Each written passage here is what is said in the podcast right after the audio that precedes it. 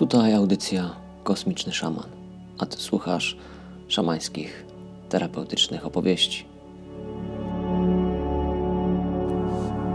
Mimo iż w tak zwanym rzeczywistym świecie upłynęło raptem 24 godziny, to w amazońskiej wiosce minęło już dobrych kilka dni.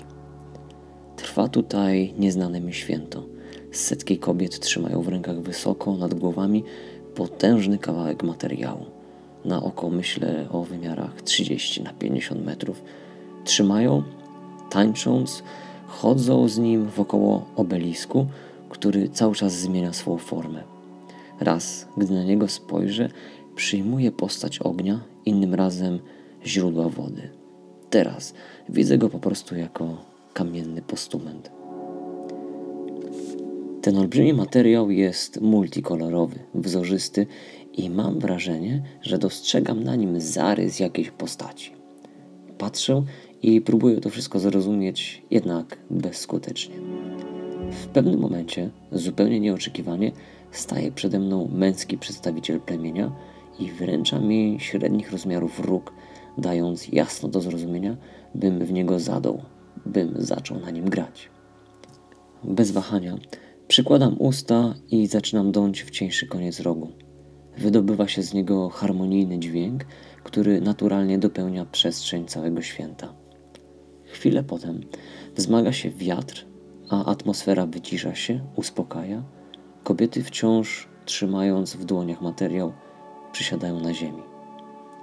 Zauważam, że teraz wszyscy spoglądają w jednym kierunku. Stojąc lub siedząc, wpatrzeni są na wschód, czyli dokładnie tam, skąd wieje delikatny wiatr, który swym dotykiem wygrywa na liściach drzew ciepłą, kojącą melodię. Idę za przykładem współplemieńców. Tak, tak teraz się czuję. I również patrzę na wschód. Zaczynam dostrzegać jasne światło, ciepłą aurę, a wraz z nią ruch. Ktoś zmierza od wschodu do wioski. Blask staje się coraz mocniejszy, porażający i w pewnym momencie muszę zamknąć oczy. Teraz stopniowo, pomału otwieram je, przyzwyczajam do patrzenia w tych nowych, świetlnych okolicznościach.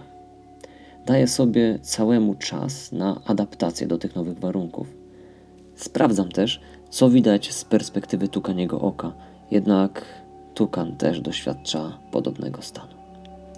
Po chwili jednak oczy przyzwyczajają się i ponownie zaczynam widzieć. Nasza wioska wygląda nieco inaczej, jakby dostojniej, szlachetniej, dosłownie tak, jakby dopiero teraz pokazała swoje prawdziwe oblicze. Spoglądam w kierunku, z którego rozlewa się ten niesamowity blask. Dostrzegam wreszcie postać, która jest jego źródłem. Co ciekawe, ów postać nie idzie, a płynie nad ziemią, zmierza w kierunku obelisku. Wiem, kim jest. Instynktownie łączę dłonie i składam jej pokłon, wyrażający mu miłość, szacunek i wdzięczność. Na chwilę nasze spojrzenia spotykają się i wtedy czuję, jak przenika mnie jej miłość i poczucie czułej opiekuńczości. Jej czteroramienne ciało zdobią szaty zrobione z rozmaitych roślin.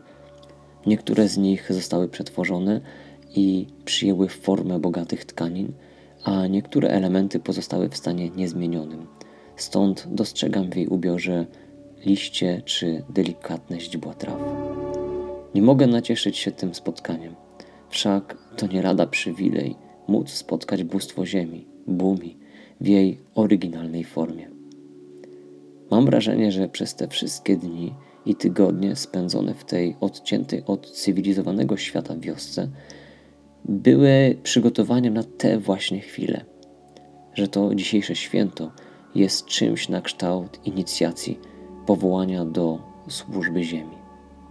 I chyba dobrze zgaduję, bo teraz dostrzegam przy obelisku kilkanaście młodych osób, kobiet i mężczyzn, stojących w szeregu przed żywym bóstwem, przed Matką Ziemią. Ciekawe, co się teraz wydarzy. Bóstwo Mimo iż wciąż nie dotyka ziemi, zdaje się teraz siedzieć. Gestem dłoni zaprasza do siebie po kolei stojących w szeregu neofitów. Siadają na jej kolanach. Ona po kolei kładzie każdemu dłoń na głowie i coś szepcze do prawego ucha, po czym przytula serdecznie każdego do siebie. To bardzo piękna, podniosła i wzruszająca chwila.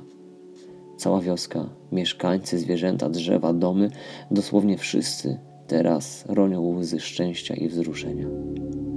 Ciemne, koloru siam chmury spowijają niebo. Pioruny przeszywają nieboskłon, grzmiąc na swój sposób celebrują tę odświętną chwilę. Z nieba zaczyna padać deszcz, którego krople przemieniają się w płatki kwiatów. Po chwili cały rynek skąpany jest w łzach mieszkańców i w wonnych kwiatach. Bóstwo ziemi znika. Zewsząd dochodzi rytmiczny głos bębnów, a cała wioska tańczy w ich rytm.